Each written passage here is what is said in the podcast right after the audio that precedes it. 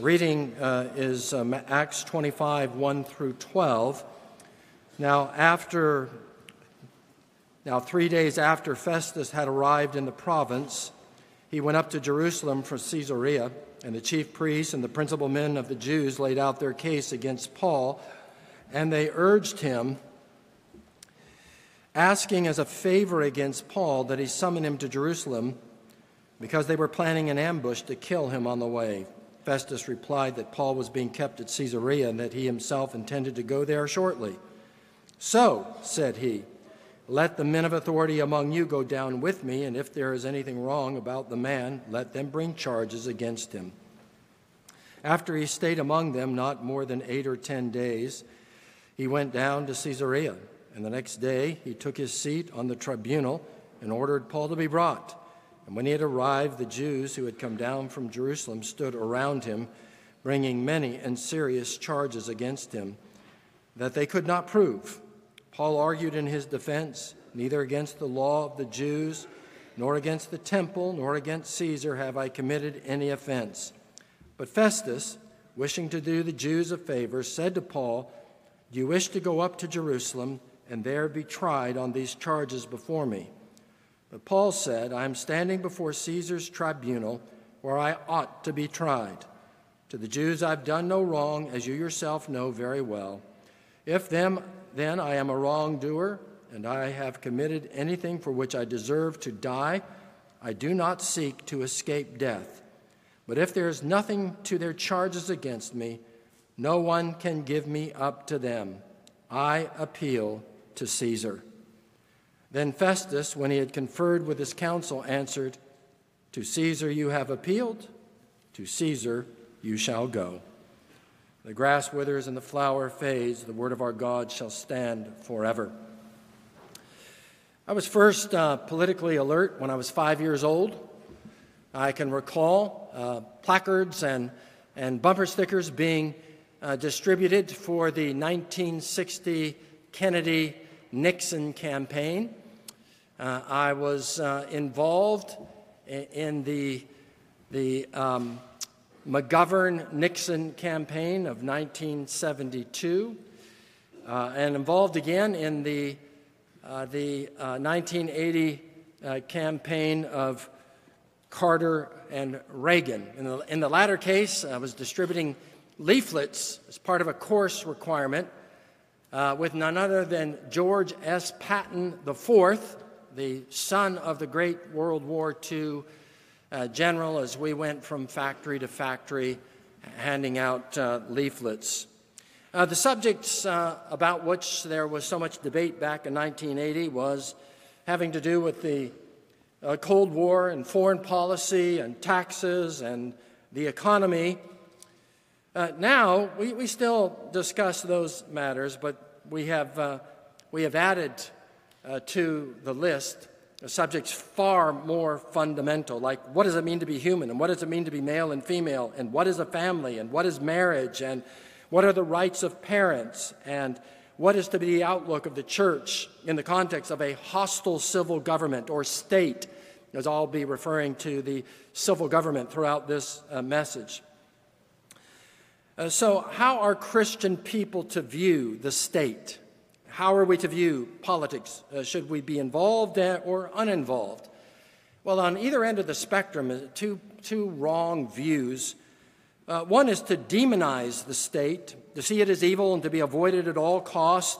That's the point of view of the ancient Donatists from the fourth century, the Anabaptists at the time of the Reformation, and it's still the view of the uh, Amish and, and uh, other uh, groups uh, within the Christian community. Uh, at the other extreme is the, uh, the temptation to deify the, t- the state, to, to, to, give it uh, practically a, a, messianic mandate to solve uh, all uh, problems, to solve poverty and crime and disease and ignorance, and, and to usher in the kingdom of God through right policies uh, properly enforced. And included in this area are, are such views as those of the liberation theologians and, and, and those who have the uh, more extreme view of, of civil religion. So, the question I want to try to answer this morning is where does the truth lie? The Apostle Paul is in trouble. He needs help. He may lose his rights and he may lose his head. And so, what is he to do? Well, what he does is he appeals to Caesar.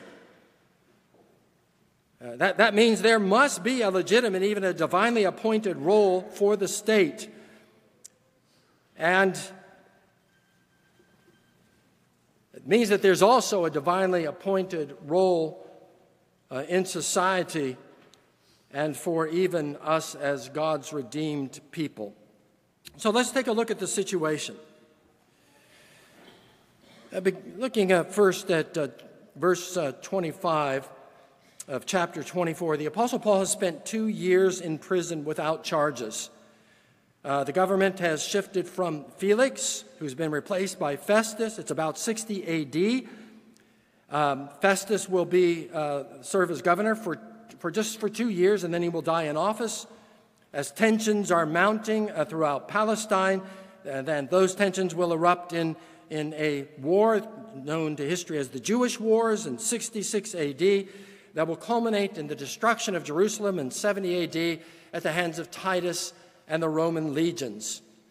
Uh, so, as we read in verse 1, three days after Festus had arrived in the province, he went up to Jerusalem uh, from Caesarea. So, if you're looking at the map, he's moving down or south from Caesarea, 55 miles from Jerusalem, but it says he went up because uh, Jerusalem is elevated. And so you go up to Jerusalem, even if you're going down the map.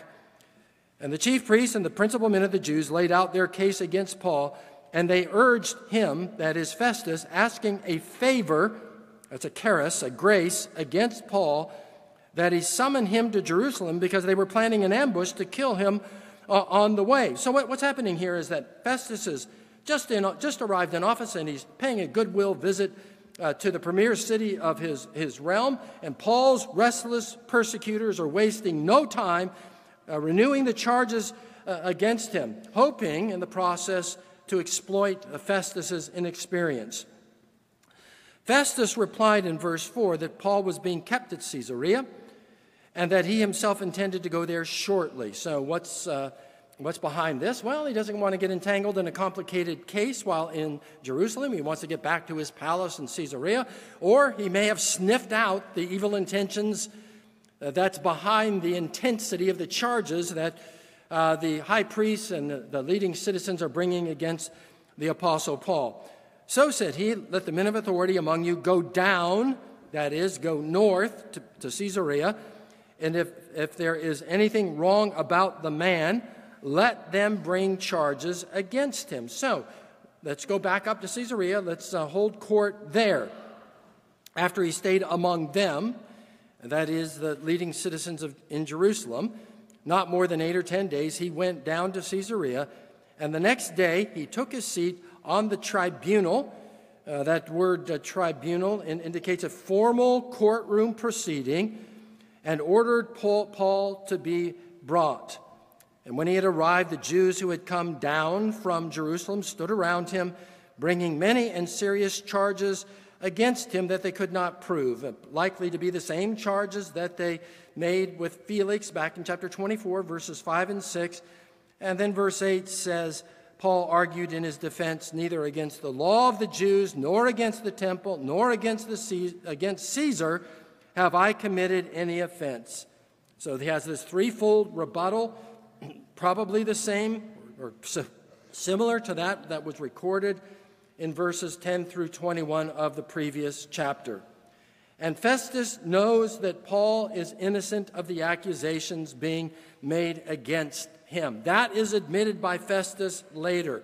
However, he has political calculations to make. He, he would like to, you know, secure the support of the leading citizens in, in, in Jerusalem and, and to do them a favor if, if he can. So while there's ju- the claims of justice on the one side, there's the political factors that he's taking into account that lies behind the question that he asks in, in verse 9. But Festus, wishing to do the Jews a favor, said to Paul, Do you wish to go up to Jerusalem and there be tried on these charges uh, before, before me?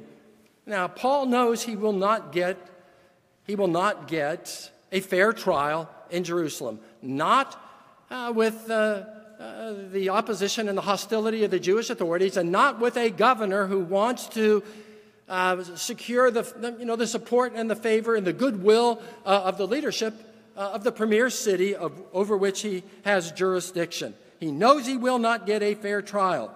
So he responds. But Paul said, I'm standing before Caesar's tribunal where I ought to be tried. I'm a, I, am a Roman citizen.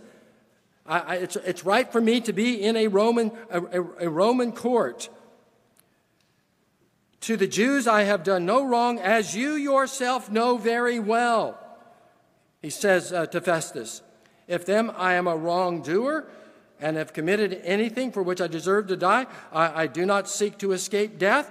But if there is nothing to the charges against me, no one can give me up to them. So, what's uh, the Apostle Paul saying? He's saying, Look, I am under the proper jurisdiction, and I'm willing to be found guilty in a proper court, but I'm not willing to subject myself to some kangaroo court with, that, that has already reached a predetermined conclusion.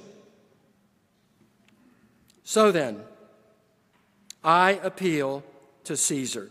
And now, this is the fourth time that the Apostle Paul has insisted upon his rights. It's the third time he has insisted upon his rights as a Roman citizen.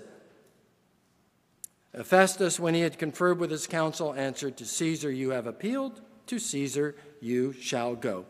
All right, so let's, uh, let's look at the lessons that are implied by the Apostle Paul's appeal. I mean, in other words, what, what, what is the thinking that's behind I think there's a number of lessons here that are critical for us to understand the proper role of the state. So, number one, the civil government has a God ordained role. Uh, you could question the Apostle Paul at this point. You could say, Well, Paul, why don't you just pray? Why don't you just trust God? Uh, why do you have to appeal to the civil government? I believe that that question is, is forcing a false dilemma and a false choice. The Apostle Paul is trusting God by trusting the God ordained means of protecting the innocent and of ensuring justice. So here's the apostle's own words when he wrote his epistle to the Romans, Romans 13, uh, verses 1 through 7. You might want to put your finger or bookmark at that text. Let everyone be subject to the governing authorities, for there is no authority except that which God has established. The authorities that, are, that exist have been established by God. Oh, he's writing that uh, to Rome. Uh, Rome is under the authority of the, of, the, of, the, of the Roman emperor. All of, all of those emperors taking the name of Caesar, one Caesar or uh, another. Uh, we're around the time when Nero is, uh, is the uh, emperor in Rome. And yet the Apostle Paul says that that authority has been established by God. It has a God given role to play. Instituted of God is the way the New American Standard translates that word. Behind what the Apostle Paul's thinking is Genesis 9 6, post diluvian world after the flood. God institutes restraints in society by which to prevent the world forever becoming as corrupt as it was uh, in the period before Noah and the flood. And here's part of what he institutes Genesis 9 6 Whoever sheds human blood, by humans shall their blood be shed. For, the, for in the image of God has God made mankind. Capital punishment there was instituted along with the policing and legal structures that would be necessary in order to carry out that verdict. In other words, enough, enough of, a, of, a, of a government to see that life is protected and laws are enforced as a means of restraining evil. So it's somewhat counterintuitive. Capital punishment, which is the taking of a life, is putting a premium of value on life itself, on human life itself. And so it is guarding the, the sanctity of life by requiring that the ultimate price be paid for those who would dare to take life. And so, with the institution of capital punishment among human beings, all the government structures and legal structures that are necessary in order to properly apply that verdict are being put in place and authorized by God. What's that mean? Well, it means that uh, the civil government is not evil. It's not inherently evil. In other words, it, means that the Anabaptist tradition is wrong about civil authority. As for trusting God, uh, you may know the story of, uh, I'm sure it's apocryphal, about the, the man who was shipwrecked, floating around in the ocean, and a lifeboat comes and pulls up alongside of him and says, uh, You're rescued, hop in. And he says, No, I'm trusting God to save me. Uh, so the lifeboat goes on, and the man remains uh, unrescued because he's trusting God. He's been praying that God will rescue him, and he, so he's going to trust that God's going to do that, and, and uh, he's not going to depend upon any human agent. Well, that'd be absolutely foolish. We recognize that. Well, the same is true of the civil government. Civil government was instituted in order to protect the Apostle Paul. He's a Roman citizen. He wants the, the, the rightly wants and asks for the protection of the Roman government since he is a Roman citizen. That's the purpose for which God instituted civil government. In that Romans 13 passage, he refers to the civil authorities as servants of God and ministers of God. Those are exalted terms. They are meant to, they are meant to execute God's purposes on, on earth. We are not tainted by involvement in politics. In fact, it's needed that Christians be involved in politics so that our voice is heard, our concerns are, con- are considered. And to serve as a, mo- no, no, uh, as a civil magistrate is a, is a noble service to enter into, to be a civil magistrate uh, to be, to be involved in the, the, political realm. And Christians should not abandon the civil realm because if we do, our voice goes unheard, we are unrepresented, our, our, our, our, our issues are unvoiced. There's, a, there's an old uh, joke about uh, Christians in Washington, D.C. doing the Lord's work in the devil's town. Well, there, there, you know, there's, there's an element of truth about that. I understand the cynicism that we have about all institutions uh, today. And, and, and, much of that cynicism is well deserved, whether we're talking about you know, ac- academic in, institutions or, or, business institutions or um, any of the other in, institutions in, in, our society. Nevertheless, uh, as Christians, we need to take seriously what the Bible teaches us about, about the, the civil government. It is a servant of God, it is a minister of God. And so the Apostle Paul says, continuing his, his thoughts, this is why you pay taxes, Romans 13, 6. Why do you pay taxes? For the authorities are God's servants who give their full time to governing. Verse 7, Romans 13. Give to everyone what you owe them. If you owe taxes, pay taxes. If, if revenue, then revenue. If respect, then respect. If honor, then honor. Civil government has a God ordained role to play. Uh, number two, civil government is charged to ensure justice. So, what is it the Apostle Paul fears that motivates him to appeal to Caesar? Why does he make the appeal? He, he, he fears injustice. He, he, he doesn't believe justice will be done in a Jewish court in Jerusalem, given the conditions, given, given the factors that are involved. So he's appealing to Caesar because he believes through the Roman government he will get a just hearing. So the state's role is to ensure that there are just laws and that those laws are equally applied. And in Romans 13, the Apostle Paul assigns uh, uh, uh, expounds the, the role of the civil government under, under two basic headings. Number, number, number A, let's call it A, they're to punish lawbreakers. And, and Paul recognizes this function when, when he says that uh, in, in, verse 11, if, if I am a wrongdoer and have committed anything for which I deserve to die, I do not seek to escape death. In other words, there's, there's a recognition that lawbreakers should be punished and that that's a, that's a, that's a task that God has assigned uh, to, the, to, the, to, the, to, to the civil government. And then it is to protect the, in, the innocent. Punish uh, the criminals, protect the innocent. Protect their life, protect their liberty, protect their property by, by instituting just laws and using the power of the sword to stop and protect the innocent and ensure the due process of law. So, looking again at Romans 13, uh, verse 4 the one in authority, is God's servant for your good. But if you do wrong, be afraid, for rulers do not bear the sword for no reason. The only, uh, the only institution, as it were, that has the legitimacy to publicly wield the sword is the civil government. So God has given it the, sword in order to do what? In order to protect the innocent and, and to punish the evildoers, the wrongdoers. If you do wrong, be afraid. Rulers do not bear the sword for no reason. They are God's servants, agents of wrath to bring punishment on the wrongdoer. You see, you have a whole theory of government in the Bible.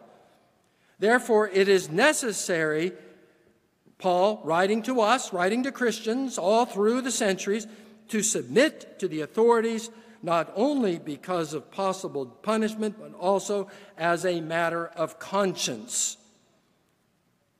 The state has two basic tasks to punish the criminals and to protect the innocent.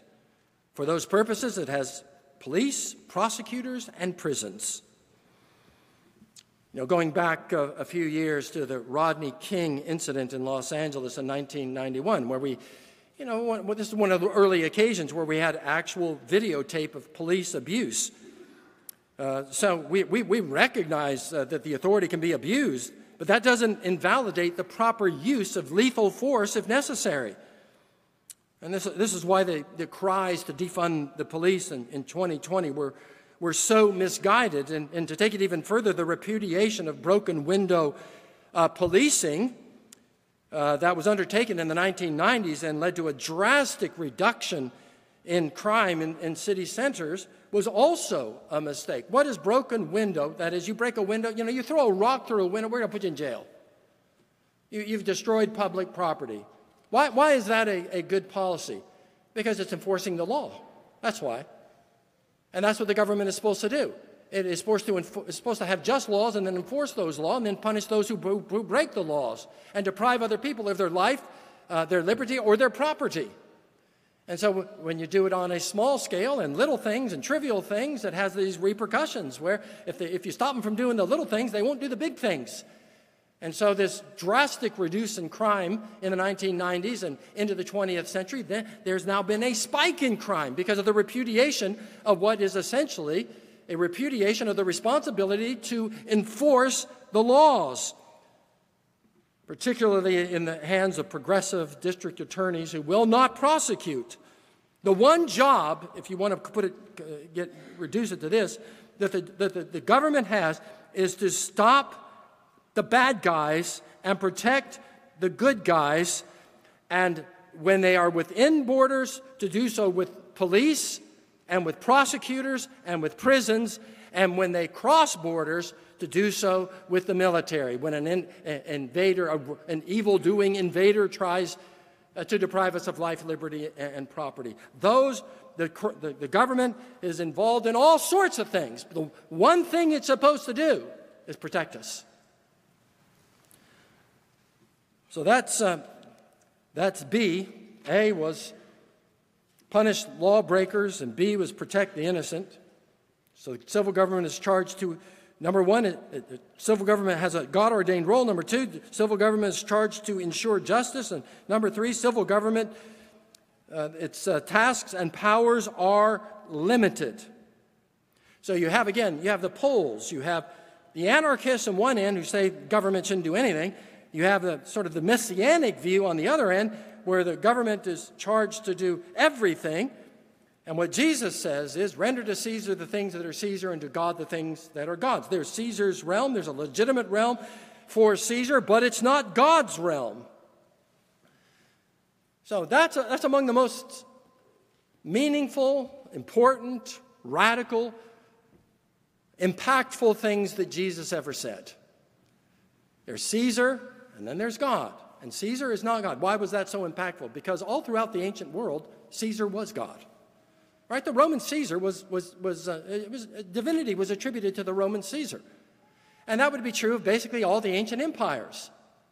Whether you're talking about you know, you know, the, the, the, the ancient Babylonians or, or, or the Persians, uh, all throughout the world, uh, the uh, ancient, ancient China, right until 1911, the Chinese emperor was seen as divine, as divinity.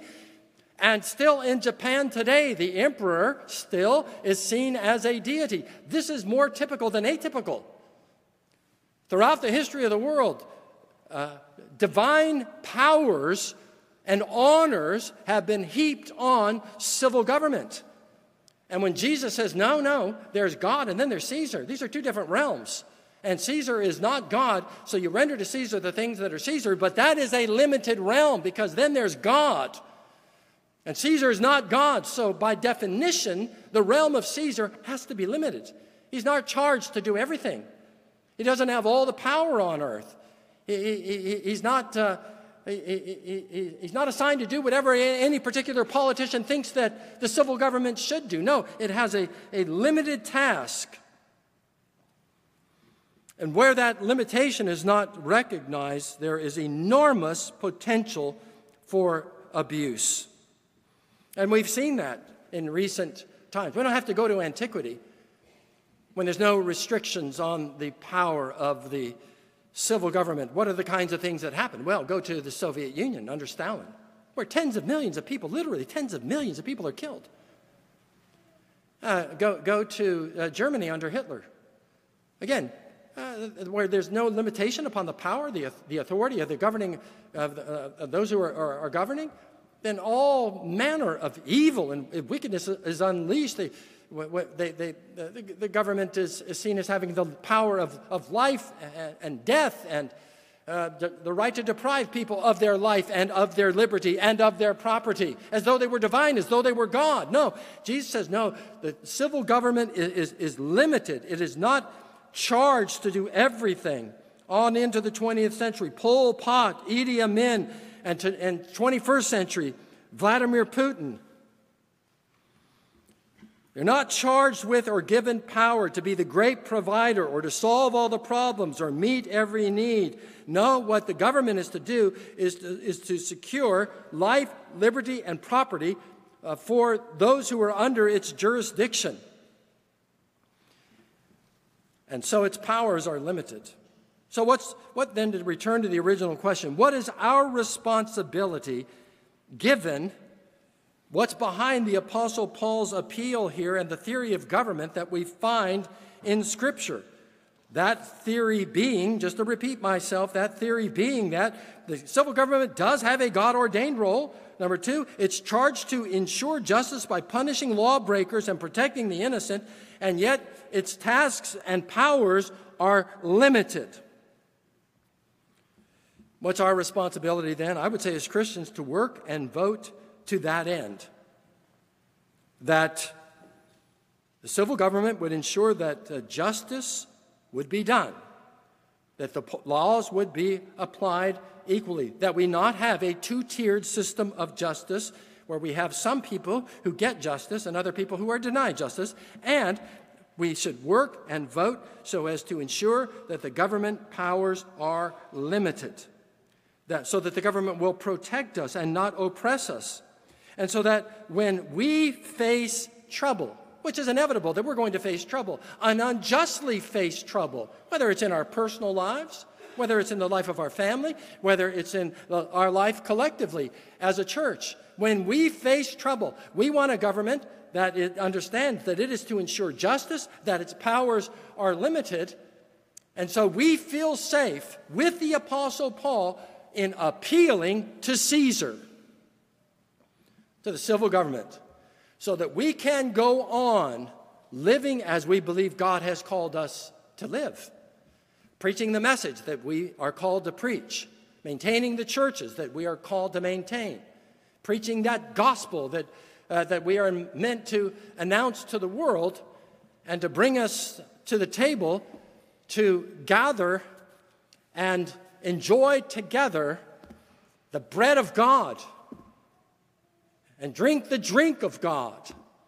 And to partake of spiritual food and spiritual drink unmolested by the civil government because the civil government understands it's not, it's not God.